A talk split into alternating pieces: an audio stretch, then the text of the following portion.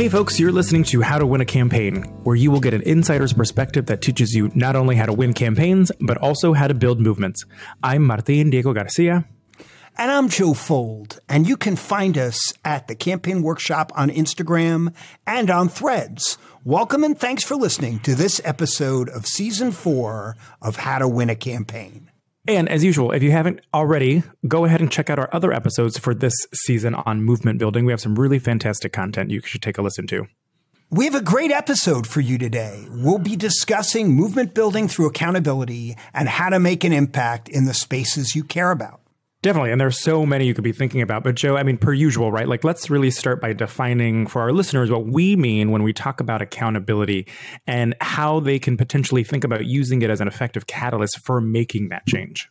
So when it comes to movement building, right, you know, accountability is a strategic approach to create change that emphasizes the importance of holding, it could be elected officials, it could be companies, it could be organizations, institutions, and individuals accountable for their actions and decisions. These days, we see this play out on lots of issues, but it is really important and actually can be transformational for movements. With this approach, it's defined by a couple of different elements, right? So, movement building through accountability really requires collective action, right? And, and earlier this season, we talked in depth about grassroots movements or, or grassroots and how to engage grassroots folks. This really is sort of part of that, right? How do you utilize your grassroots organizing and collective action for accountability specifically? And that really means it relies on, right, that collective effort of individuals or groups who share that common goal or value. And accountability also, really importantly, requires transparency, right? To get people on board with the work that you're doing, with the movement work, right? With the accountability work, you really want to make sure that the information about your activities, the decisions that are happening, finances are accessible to the members and to the public, right? If you are holding somebody accountable, you also want to be seen as somebody who is transparent and trustworthy so that they join that movement for accountability. And it really ensures that the actions you are taking are in alignment, right, with the larger movement that you are part of. Joe, any other characteristics that you would include in this type of movement building? The way I like to think about movement building is it is public facing and a way for people to get involved. And the way I think about accountability is it could be small or big. Accountability could be an issue with a local library where you had elected officials who wanted to like ban specific books or ban books in a school community, right? And they don't want people reading these books, whereas you have a group of people who get together who decide they're going to hold these elected officials accountable and distribute these books. And then these folks are up for reelection. So maybe it's letting people know about their votes or their actions to hold them accountable. That's easy with elected officials. With corporations, it could be that a corporation took a pledge around deforestation and didn't follow through on that pledge. And so now people are holding that corporation accountable and say, Hey, why aren't you doing that? It could come across as many different ways or like we've done work around CNG pipelines where like there was a water board that was about to rule on the siting of a pipeline and it was helping a community hold that water board accountable to say, Hey, is there going to be an impact study, an environmental or economic impact study to make sure sure our community is safe as you're siting this pipeline. So that accountability could come across many different ways. It can look like legal action, protests, right? Like public awareness campaigns. Organizations have done scorecards. So, thinking of ways in which you can step in to say, hey, person in decision making power, you said you were going to do this thing and you didn't. Or on the flip side, right? Like you said you were going to do this thing and you did. And how do you make sure that you're touting and applauding those folks who actually did the work too, right? So I'm thinking of in the LGBTQ space when we were running a lot of marriage equality bills. There was a lot of accountability to put pressure on folks who are champions, or who at least said they were champions, to vote with the community when those votes came up. But on the flip side, there was a lot of pressure to get Republicans to also vote alongside us in those marriage equality fights. And some of them did. And so a number of groups and organizations also did a thank you campaign, right? Which is another form of accountability.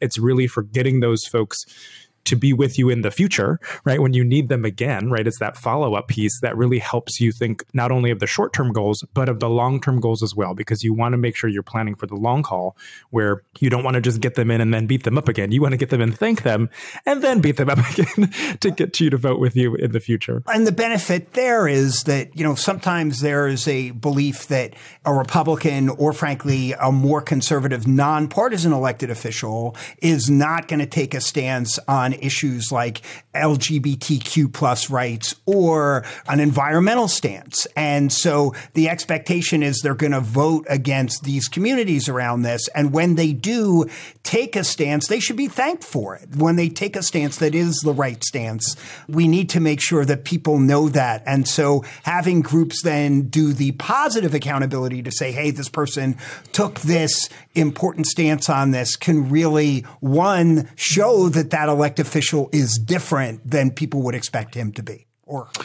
Agreed. Joe, can you talk a little bit about, I mean, like, I would imagine the, the accountability campaigns or movement or impact that most folks have seen, right, like had to do with public pressure and particularly utilizing the media, right, where it was a corporation who pulled down like LGBT pride stuff, or it was Starbucks had a big one around the utilization of their bathrooms, right? And allowing people to utilize their restrooms who may or may not be purchasing stuff within inside Starbucks, right? How can organizations, either on the local level or the larger scale level, think about using media in that way to put accountability or pressure on their targets?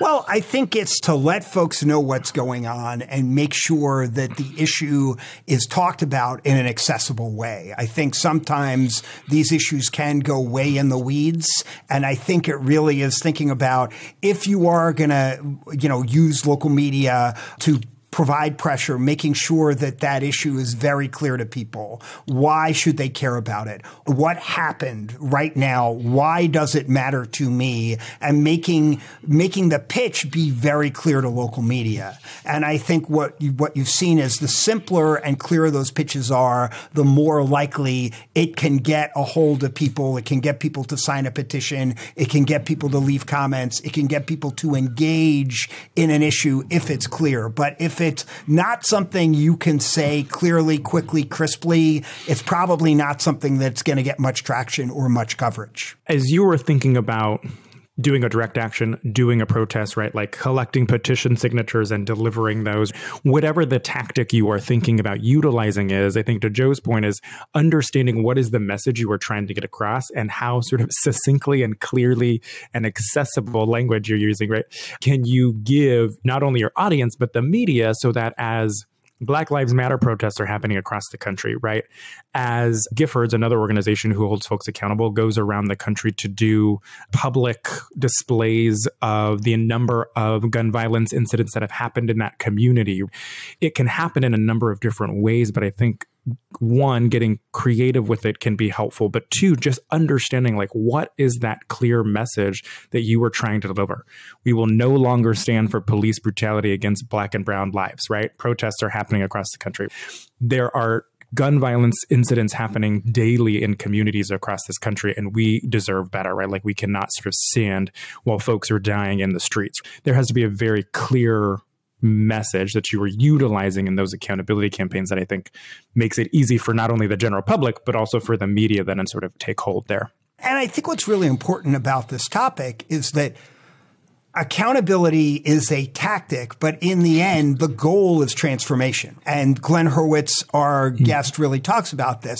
The goal is for to get people to change their actions and do something different. So what is that goal? And making sure you're pushing towards the end goal and saying, here's what needs to be done. Not just that this was wrong or these people voted the right way, but now what are we trying to get to happen? And that transformation is is a really important goal at the end of the accountability campaign. Let's dig in. I am super excited to have Glenn Hurowitz on the show, the founder CEO of Mighty Earth. He led environmental campaigns and has done an amazing job of really talking to us about how accountability can work to provide this transformation. And it was an amazing interview. Yeah, I'm super excited to hear how they do it on, on like a global scale. Stay tuned. We'll be right back. Glenn Hurowitz is the founder and CEO of Mighty Earth and has been a champion of environmental rights for years, leading campaigns around the world for forest protection, climate change, and sustainable agriculture. He's played a leading role in transforming several industries, including the reduction of deforestation for palm oil, establishment of new policies and practices for the entire rubber industry, and serious action in meat, steel, and elsewhere. Mighty Earth is a global advocacy organization that utilizes a perfect storm of campaigns, communication, and practical engagement with decision makers that holds industry and government accountable. Glenn Hurowitz, welcome to the show.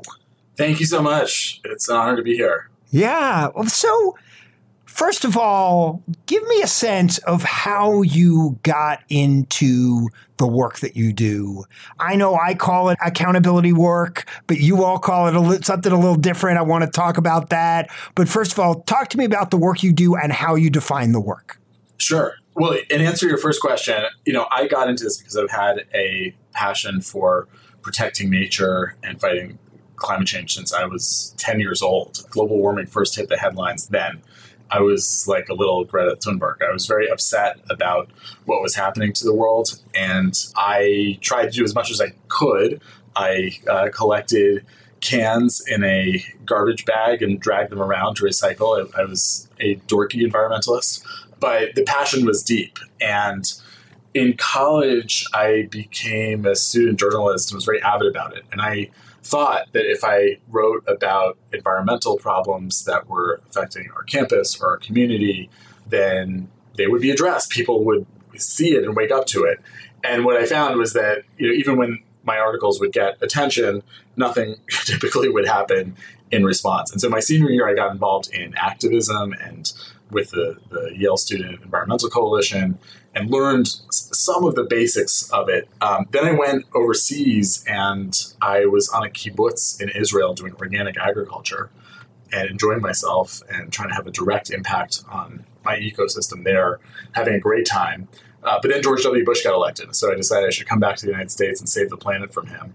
And I called one of my friends with whom I had worked in college and said, I want to uh, help, but I don't know how. And she recommended this program called Green Corps, which trains you in running and winning environmental campaigns and gave me more responsibility than I ever thought I had and the experience of that, that organizing the campaigning could drive victory, certainly on a much larger scale than I ever thought I would be doing right out of college. And so I was hooked, and I've been doing work to protect the environment, running campaigns, running organizations. Uh, for the most part, since then, with occasional forays into journalism and politics. So tell me just a little bit of background. How did Mighty Earth begin? So I, about 10 years ago, uh, had had a little bit of success running a campaign with these two then 15 year old Girl Scouts who had contacted me because they were very concerned about the impact of deforestation for palm oil they, they discovered that palm oil uh, was in their Girl Scout cookies, and they loved orangutans, and palm oil was the leading threat to orangutans. And so they were campaigning to get the Girl Scout cookies to drop palm oil and they had not had much success. So they contacted me because I had written op eds about this topic, and they said, "Can you help us get other environmental groups to sign on?" I said, "Sure, but you guys are literally the perfect poster children for this cause. Uh, you know, people all around the world care about what's happening to rainforests, to Sumatran tigers, to orangutans, uh, but they don't know what to do about it. And here you have an iconic product that you can connect." To this faraway challenge that people uh, are deeply passionate about. And so we had great success in getting media attention around this issue, uh, really for the first time, I think, at this scale. It was like they were uh, front page of the Wall Street Journal, all the major morning shows. They were very charismatic and eloquent themselves. And then the Indonesian and Malaysian environment uh, agriculture ministers attacked these girls for daring to criticize this product that was produced in their country. And so a number of different philanthropies saw that and said, um, wow, you know, we didn't think you could get a response out of these governments. They didn't seem to care about the United States because we only consume 2% of the world's palm oil. And from that, I developed a, a, strategy for these philanthropies and how do you end demand for products of deforestation that happens in the Amazon, in the Congo Basin, in Southeast Asia. You, you know, it affects our climate, um, it affects wildlife, it affects indigenous communities, things people care about, but they don't know how to influence it. And so from there, I developed the strategy um, to focus on the key middlemen, the agricultural traders. So I never thought at that point that we were going to be the ones to implement it.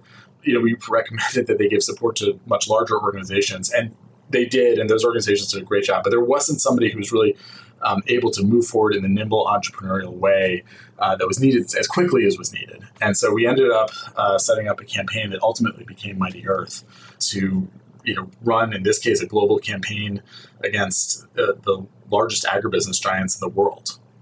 Talk to me how you see accountability as being part of a movement for social change and how you define it.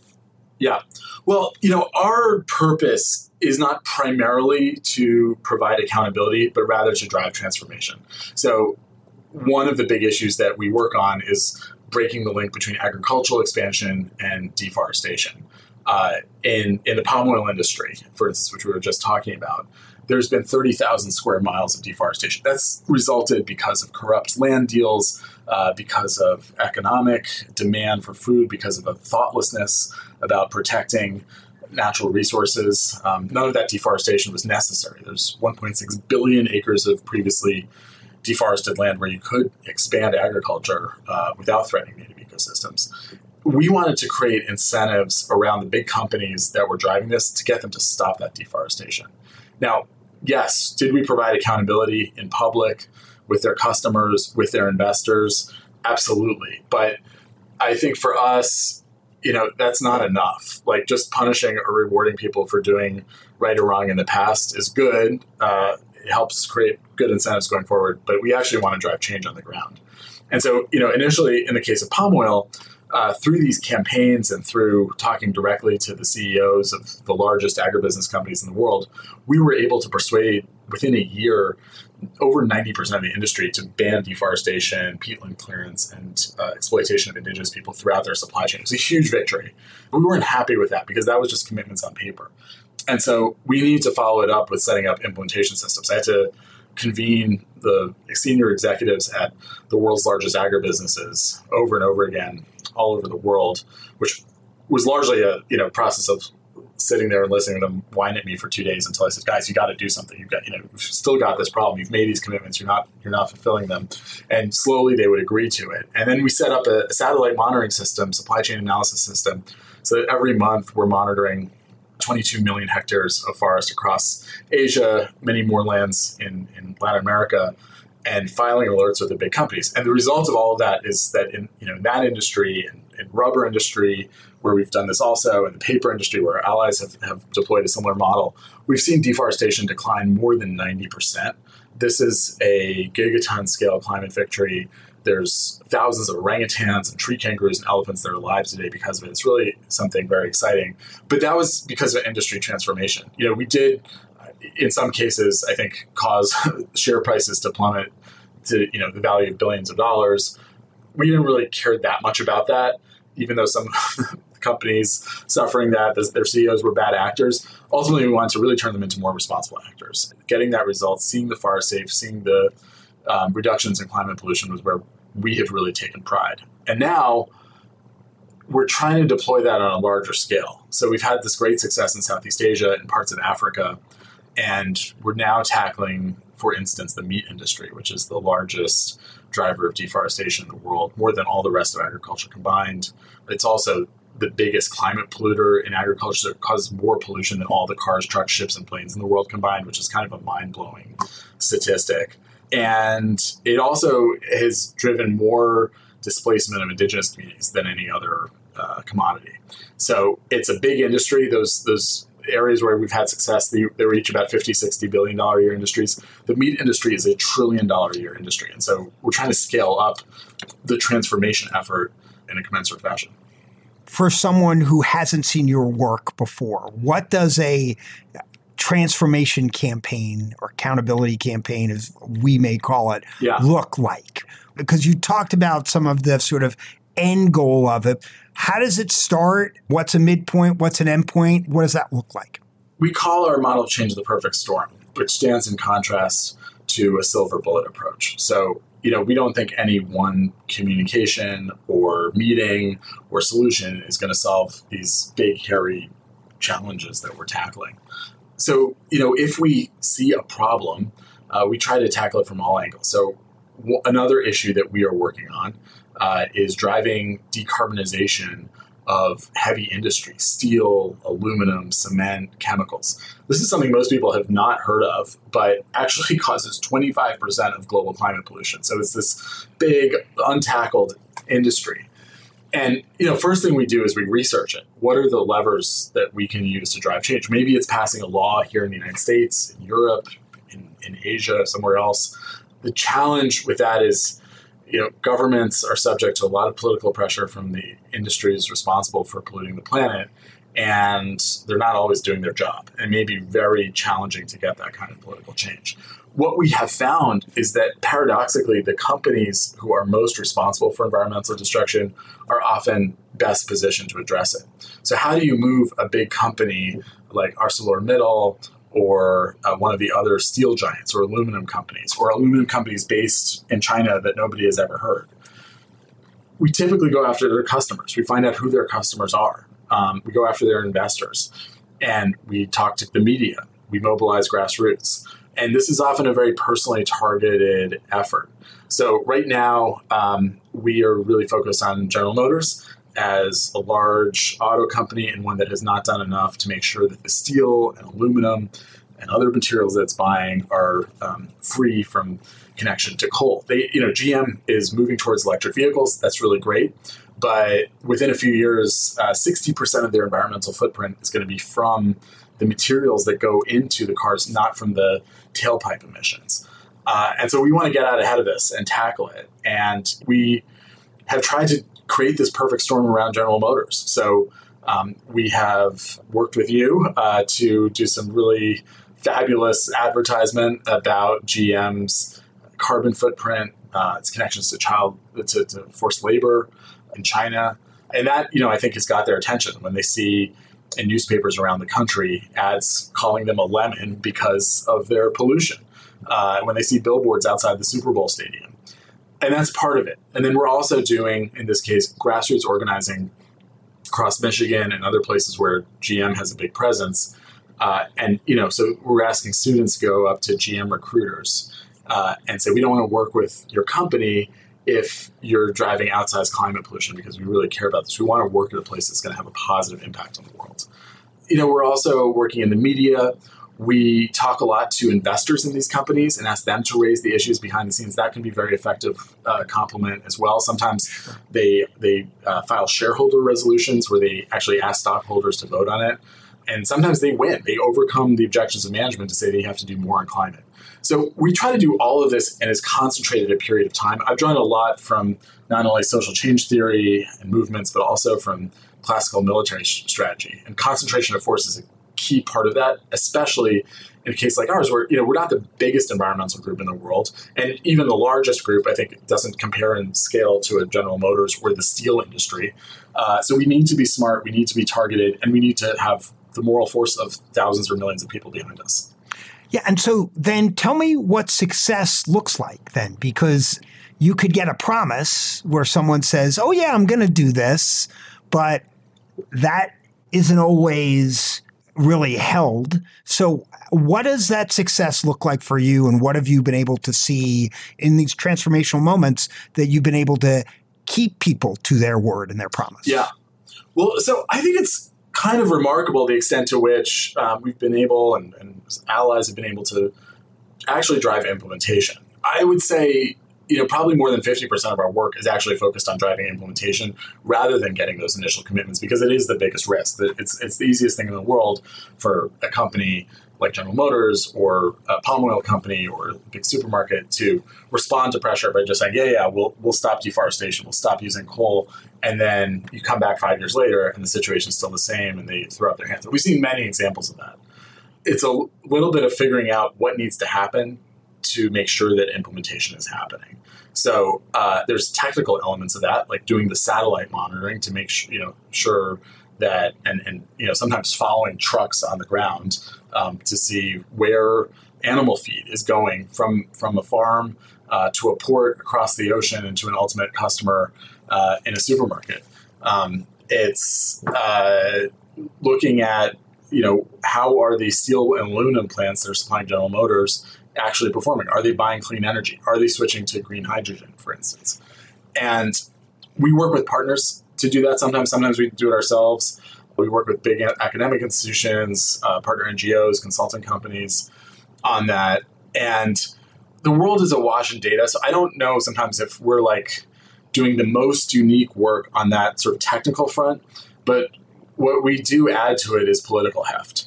So we take that data and we file it with big companies, and they know that if they don't respond to us, they're going to be reading about it on the front page very quickly. They know they're going to be hearing about it from their investors very quickly, to whom they made these commitments as well. Like they're they're not just making a commitment to decarbonize to stop deforestation to us. They're making it to the people who own their company.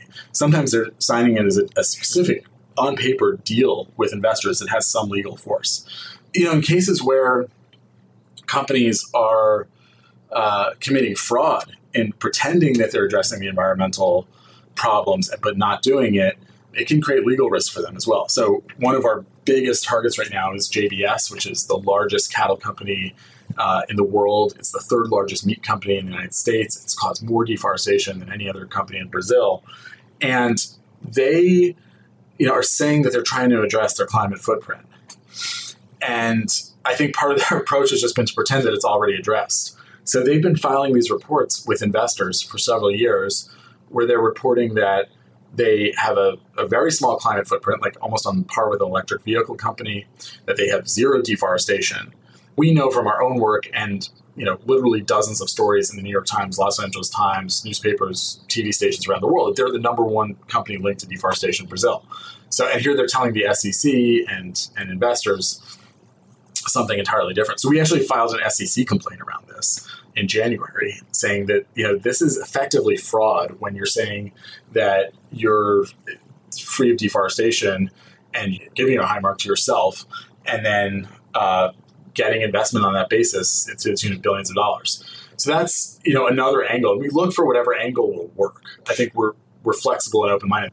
We try to you know have cultivated a flexible, nimble entrepreneurial organization. That's been I think key to our success you talked about successful campaigns, but what does a failed campaign look like, and what have you learned from that too? Today's failed campaign hopefully will be tomorrow's victory. So I mentioned all the success we've had in breaking the link between agriculture and deforestation in Southeast Asia and parts of Africa.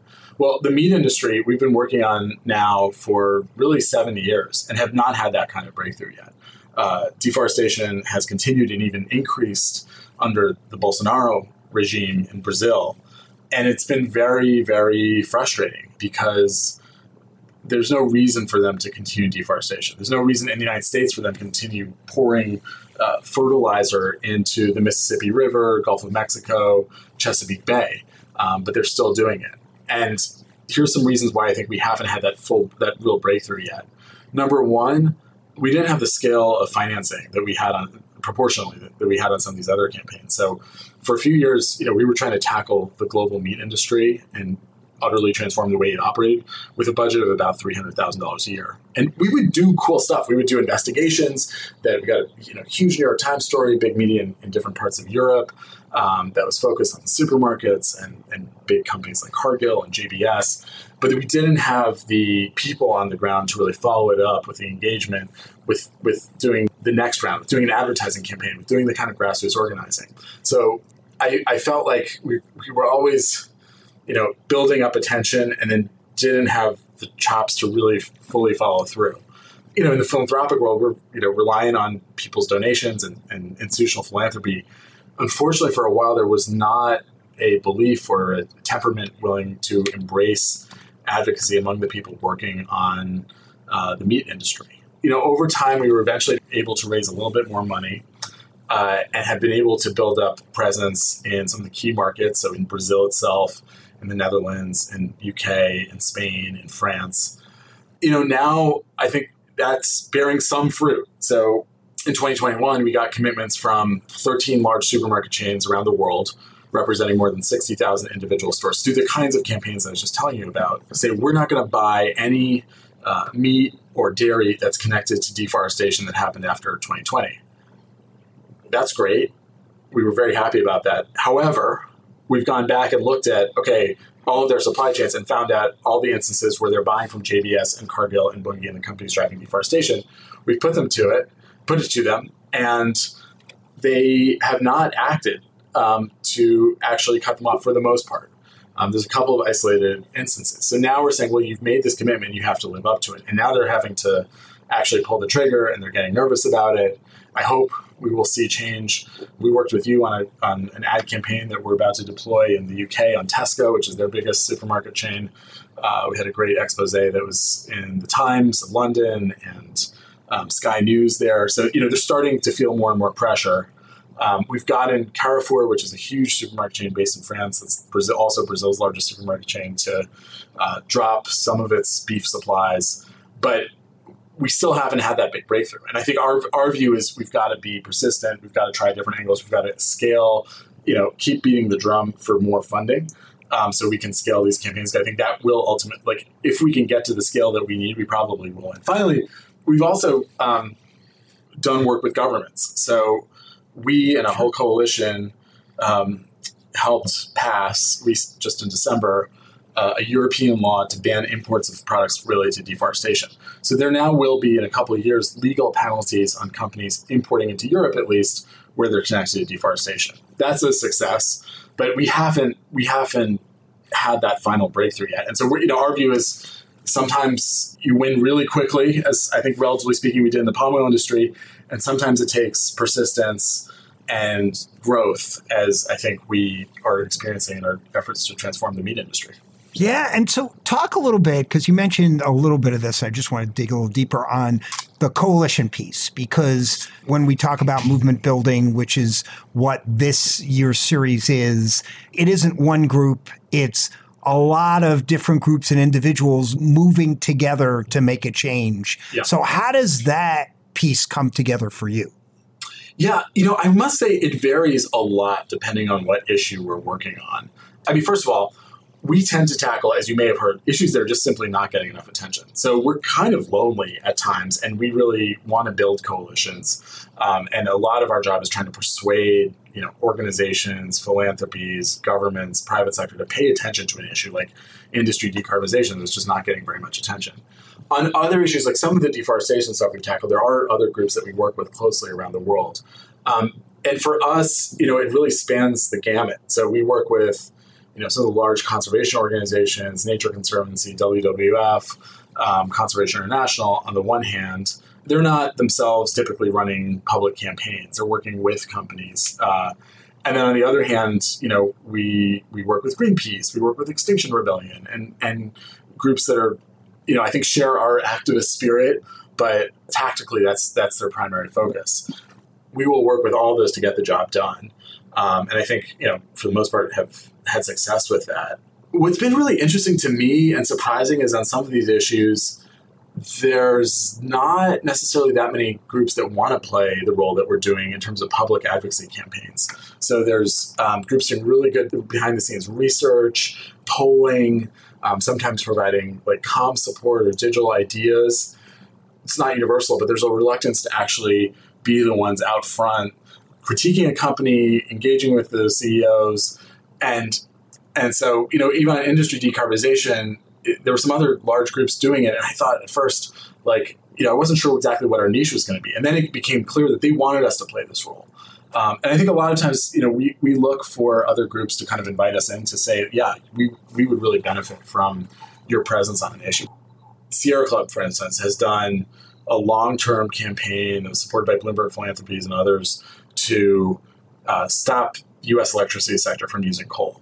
It was well funded, brilliant people running it, great campaign, and has been largely successful. I mean, it's not it's not done yet, but they have shut down hundreds of coal plants in the United States. That's not somewhere where like Mighty Earth was needed because they already had great people working on it at scale. Demand for agricultural products that were driving massive deforestation, kind of an obscure issue, but really important. Uh, and so we saw this huge need, and I think decarbonization is a similar story. We're looking now at launching a big campaign to drive rewilding of the American West and other other parts of North America. And so we've gone out and we've talked to groups, both big national groups and also groups on the ground to see like, you know, we know this is an issue. We also know we don't know everything about it. Are there things in our, you know, quiver of tools that would be helpful to the overall movement? And I wouldn't say to my shock, but like a little bit surprised that we're like, yes, we would really love you. We need the help.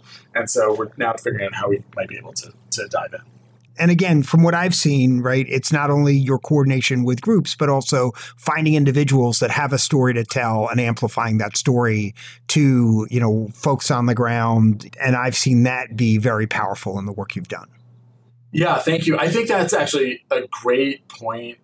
As NGOs, we sometimes focus on formal organizations and institutions, and people tend to remember people more than institutions and organizations. And so, like the brand name of an organization often, you know, slides away, but the the story of somebody's personal life, engagement on an issue, is what sticks. And I think, you know, when it comes to communications, and you've done a great job of this, is when you focus on those very specific stories, those faces that, that like something really powerful and specific, it often carries the day over an abstract argument or an institutional case. Yeah, I mean, and again, it's it's nice, you know, to work with folks that care about telling the story, right? And that always isn't the case, yeah. and it always isn't the case of capturing those stories, and that is a real commitment you all make. And it, it frankly, you know, as someone who's a you know advertiser marketer, it makes my life a lot easier that those stories are in the center of the work that you do. Do you have a favorite of all the campaigns? I mean, people ask me this all the time if I have a uh-huh. favorite campaign, but do you have one that you felt like was a favorite of the work that you've done? Well, in Mighty Earth, we say we are obsessed with impact. That results focus, I think, is the single thing that unites our team, our volunteers. Uh, and so to me, my favorite campaign would be the one that drove the most impact. Thus far, it's probably the transformation of the palm oil industry. We took on this daunting issue where they're destroying a million acres of forest a year. And there really wasn't that much happening on it at the time. And I think we, we played a, a leading role in, in, totally changing that dynamic. And so, you know, now it's about 30,000 acres a year. You know, it's more than 95% deforestation decline. We've been able to spread that model to rubber, um, to the steel industry, to parts of Africa. Um, so I'm really proud of that. And um, the concrete impact. And so, you know, it, was also exciting because we had, you know, really cool campaigns on the ground doing grassroots organizing, great media. Um, I wish we had been working with you so we could have done some some great advertising as well. But that all came together. We're still going to be impact obsessed and focused on the individual campaigns that we're working on because that's actually how you drive change. Like, I will say, as Mighty Earth, you know, has has grown, it does seem like demonstrating the power of this model is itself valuable. I think that in addition to the big challenges and campaigns that we're taking on, um, I have seen other organizations, you know, look to that and see the success and try to replicate it in their own realms. And so I, I feel proud about that as well. That we're, you know, I'm ultimately like I consider myself an organizer above all. That's my profession, and you know, I'm not always doing that because sometimes I'm looking at a spreadsheet doing budgets or um, you know, uh, schmoozing with uh, tycoons. But ultimately, I know that I'm there and in that position because we have the power of um, many people that we've worked to, to organize uh, all around the world behind us. It's not because of my charm and good looks. so.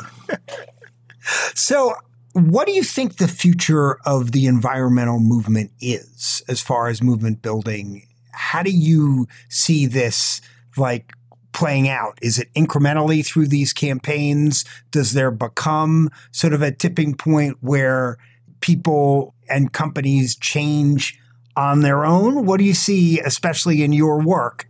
What does the future look like?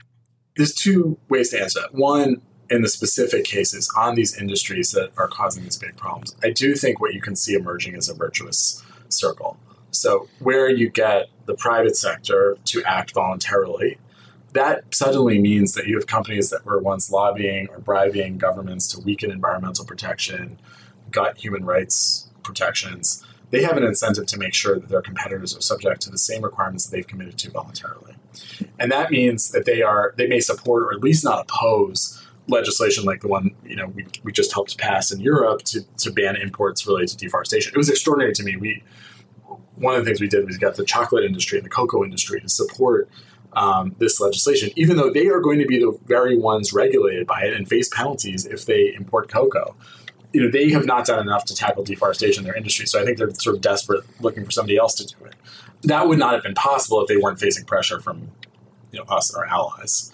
And you can go back to some of the early victories in the modern environmental movement that show how long this has been in place. So CFCs uh, coming from aerosol cans were destroying the ozone layer in the 1970s. And DuPont, which was far and away the main manufacturer of these things, said, well, if it's proven that these chemicals destroy the ozone layer, we will stop producing them. Well, then very quickly, the proof came out and they had to live up to that. And so then they wanted to make sure that you know they weren't undercut by Chinese, Indian, or other competitors. So they went to President Reagan and said, you know, we know maybe you're not the world's biggest champion of environmental protection, but we need this for American competitiveness to ban them outright. And so that um, he then supported the Montreal Protocol, which banned CFCs and other uh, ozone destroying chemicals. And it's been one of the big climate successes. And it, it's partly because of this, largely because I think of this, this virtuous circle that we're now trying to replicate on other issues. Yeah. Do you have a favorite book or you know podcast or even movie that you've gotten inspiration from on the topic of transformational campaigns that you could recommend to our listeners who are trying to build movements? So I have a favorite book that's been very helpful to us as an organization.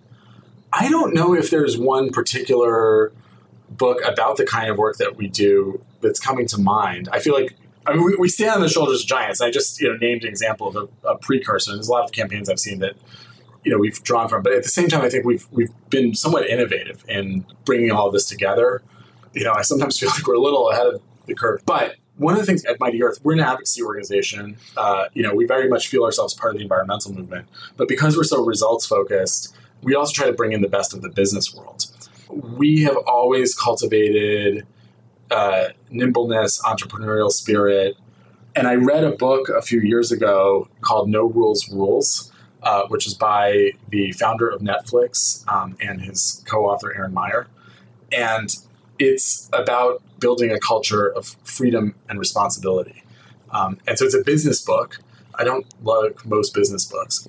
They have at Netflix created this informed captain model where they try to lead through context, not control and we found that very applicable. It sort of it was a codification of a lot of what we were already trying to do, but they brought it to another level with greater rigor.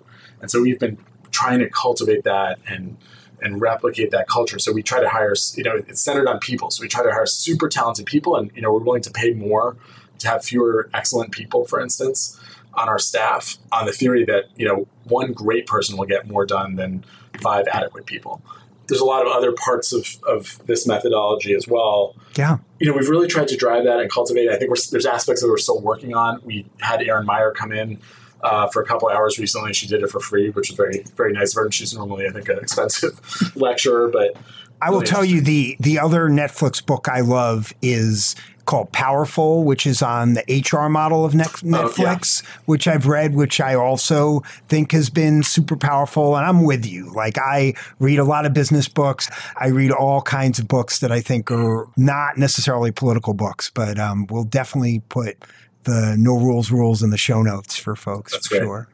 Yeah. yeah. And then if folks want to get a hold of you, if folks want to get involved, if folks want to donate, how do they get a hold of you? the best way to reach me, where I'm most active online, is on LinkedIn. I kind of figured out how to communicate on LinkedIn. Um, so that's where, you know, I have a Twitter account too, but it's Glenn Hurowitz, uh, H U R O W I T Z. Reach out to me. I'm happy to connect there. Um, you can find my contact information on our website, mightyearth.org. Hope you can get involved, sign up for our newsletter we are a nonprofit organization. One of the things we're trying to do is have more individual contributors. An individual contribution, because of its flexibility, is worth like three times what a foundation donation is. So we, we certainly would welcome people who believe in what we're doing, uh, supporting it as well. Well, Glenn, thank you so much for your time. We really appreciate it. It's great. Thank you, and, and thanks for all the ways that uh, you have contributed to making Mighty Earth's work a success. It's, it's been a game changer. That's our pleasure, and we will talk again soon. All right, thank fabulous. You. Thank you. Bye. And we're back.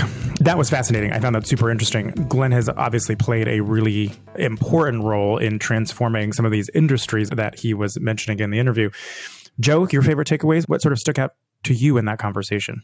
This idea that he's focused on a long-term goal and that, you know, he's sharing that goal to drive transformation and change. And that to me is super important. And that sometimes these campaigns don't get to success immediately, that you're really building over time and sort of how you judge failure, right, can be very different, that it may mean that the company you're asking for the change that they mm-hmm. don't do it right away and that it takes a long time. And that that though it might not happen immediately is not maybe a short-term failure for a long-term gain and those to me are really powerful things to think about because I think t- sometimes we we give up when in reality we just need to be holding people accountable for a longer period of time and thinking about different tactics.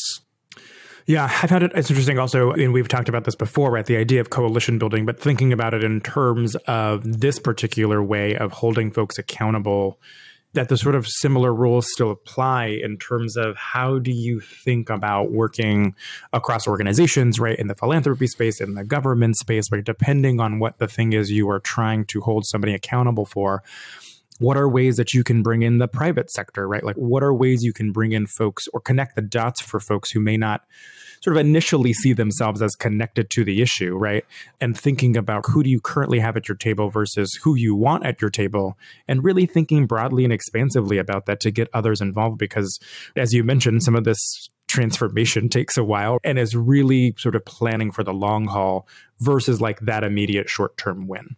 Yeah. And what I'll say is I think often why accountability campaigns fail is because they aren't broad enough to bring in enough people right? Mm-hmm. That they're just thinking about this one small subset. And the broader you can make them, the more you can get different groups to engage, the more likely they are to succeed. But as you said, that coalition building takes time. So maybe what you have to be doing is approaching that issue or that goal in different ways to different groups to get that engagement. And that could take years around something.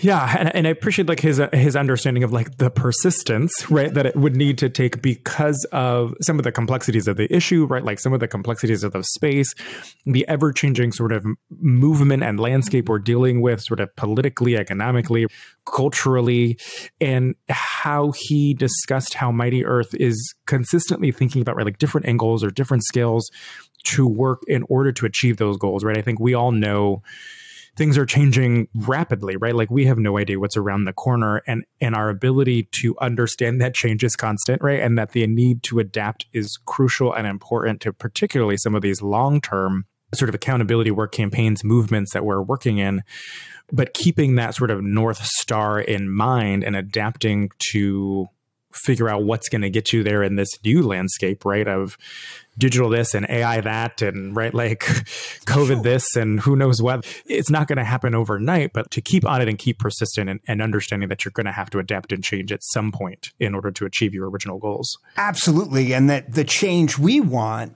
isn't just going to happen on its own and that you're going to have to put some organizing and some coalition building and hold some very specific people accountable to make that happen. And listen, you could be holding your friends accountable in this process.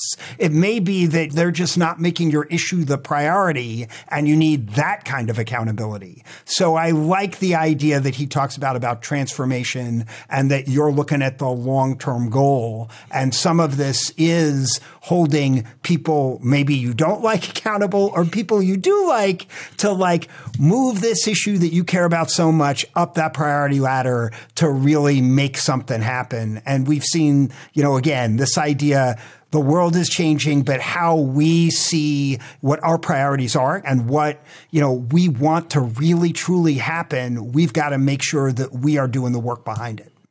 Agreed. I mean, we keep talking about this. In the short term, keeping folks engaged relatively easy. There is a goal right in front of them. They can see it they know what they're doing. How do you, Joseph, recommend to our listeners as they're thinking about some of these things that may take years, decades, right? How do you keep people motivated, engaged in these efforts that are really going to be with us for the long haul? Well, first of all, it's don't stop. I totally get that there are going to be individuals who take a break from a movement, come back to that.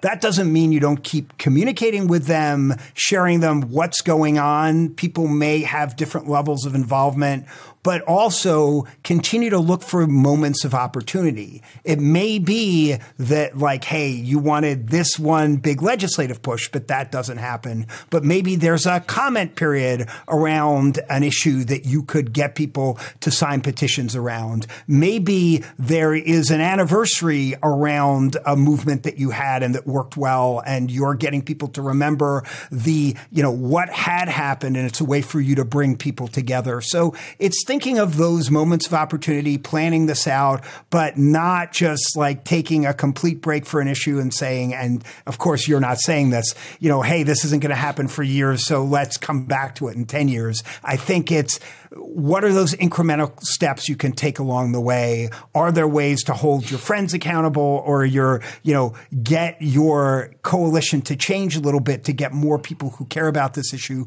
Those are all great ways to do it. And it all does take time.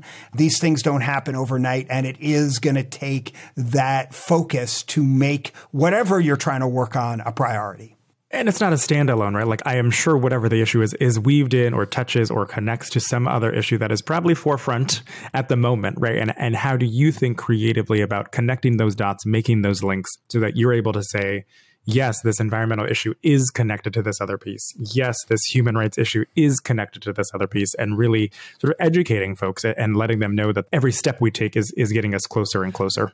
And it may be using your political power of your movement to help on a different issue right? To help the people you want to be in coalition that you think, hey, wait a second, they're saying our issue is connected to them. Let's work on this issue together and then come back to it. So I think that idea of building those bridges and then figuring out what are the things that you really want to get done, what is that transformation you're looking for in the long term, you know, whether that's LGBTQ plus rights, whether that is climate change, whether that is supply chain issues, whatever it is, there are so many issues issues out there that I think it's really how do you plot along to keep it moving?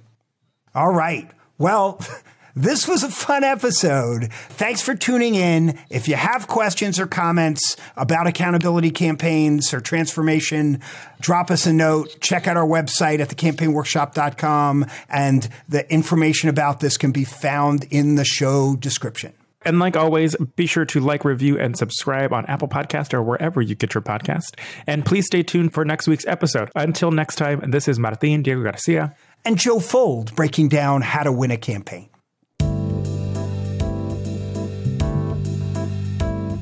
How to Win a Campaign is Joe Fuld, Martin Diego Garcia, Elizabeth Rowe, Phoebe Retta, Evan Wilkerson, and Vienna O'Brien.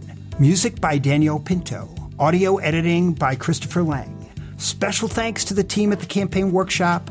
Please review, like, and subscribe wherever you get your podcasts.